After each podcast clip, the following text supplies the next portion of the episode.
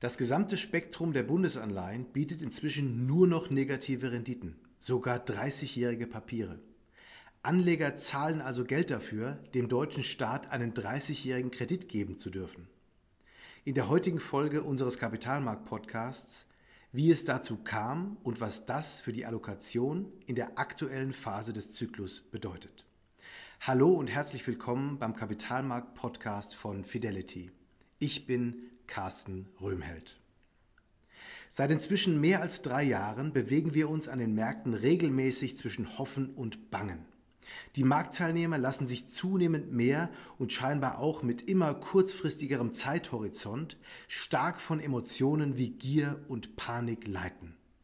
Dabei spielen gerade die Zinsen und insbesondere die prognostizierte Zinsentwicklung eine entscheidende Rolle denn sie sagen sehr viel über den Zustand der Wirtschaft aus. Steigen die langfristigen Zinsen, erwarten die Anleger gewöhnlich mehr Wachstum, was auch den Aktienmärkten hilft.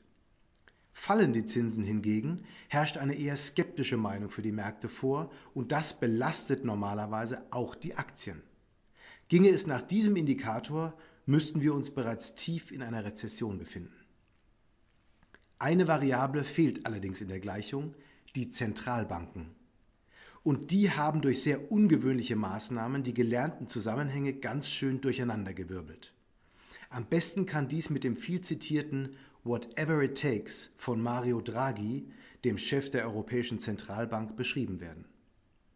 Zur Abwendung von Krisen werden also alle erforderlichen Maßnahmen ergriffen, zum Beispiel dauerhaft niedrige Leitzinsen und insbesondere auch Kaufprogramme von Wertpapieren.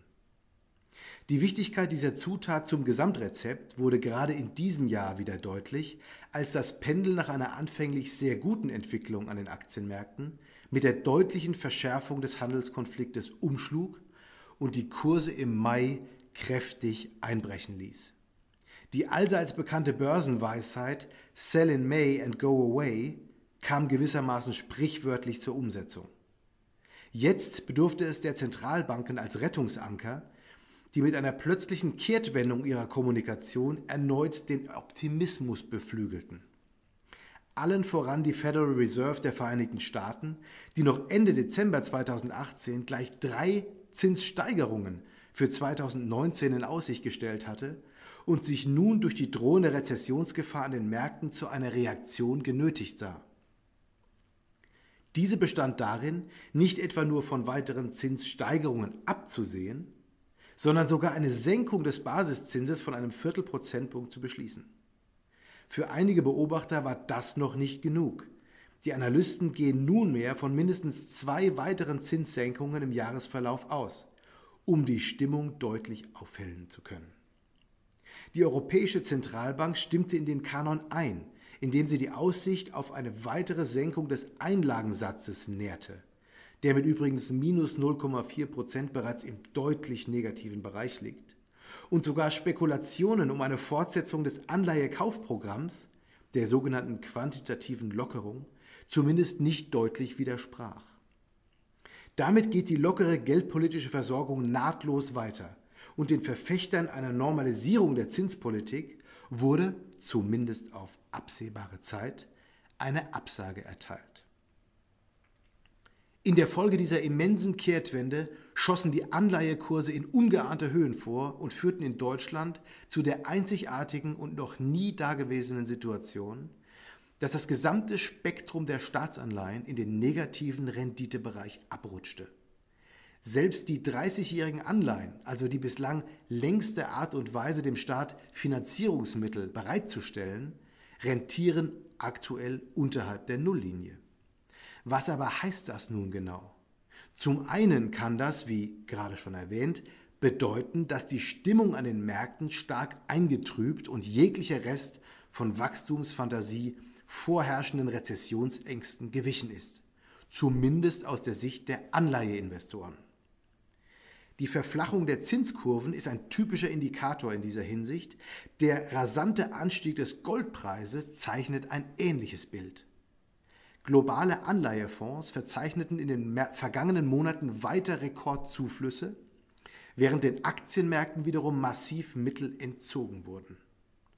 Zum anderen aber bedeutet es, dass Bundesanleihen, die in der Vergangenheit irgendwann einmal als konservative Anlage galten, aktuell bestenfalls als Spekulationsobjekte taugen. Warum? Der Kauf dieser Anleihen mit negativer Rendite bedeutet einen garantierten Kursverlust, wenn das Papier heute gekauft und bis zur Endfälligkeit gehalten wird. Sie zahlen also drauf, wenn Sie dem Staat einen Kredit geben. Warum aber sollte irgendein rationaler Anleger, und dieses Verhalten unterstellen wir trotz der aktuellen Situation noch immer, ein Papier erwerben, das ihm einen garantierten Verlust einbringt?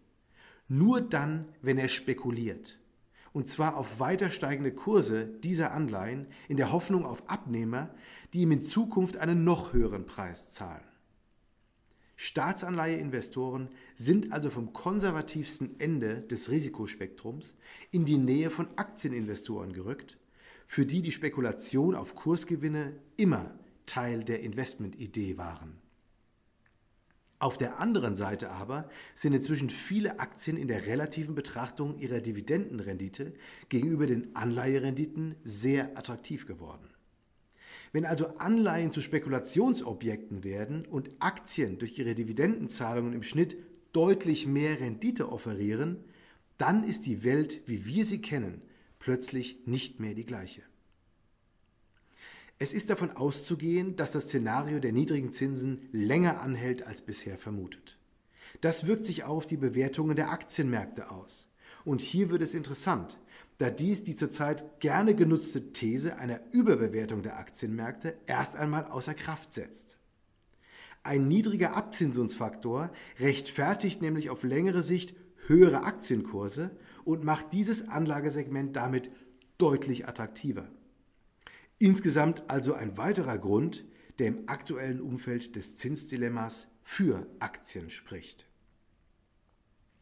Natürlich muss ein konservativer Anleger für das Timing seiner Überlegungen aktuelle Risiken wie den globalen Handelskonflikt, die geopolitische Lage oder einen drohenden Abschwung berücksichtigen. Im Lichte des Zinsdilemmas, der aktuellen geld- und fiskalpolitischen Bedingungen sowie der attraktiven Eigenschaften im Vergleich zu anderen Anlageklassen wäre es aber verfehlt, Aktien im Portfolio unberücksichtigt zu lassen. Der kommende Herbst könnte durch mögliche italienische Neuwahlen und den Austritt des Vereinigten Königreiches aus der Europäischen Union noch einige Verwerfungen bereithalten. Sollten sich hier ausgeprägte Marktkorrekturen ergeben, wären dies gute mittel- bis längerfristige Einstiegsgelegenheiten. Für Zinspapiere kann dies im aktuellen Marktkontext dagegen wahrlich nicht behauptet werden.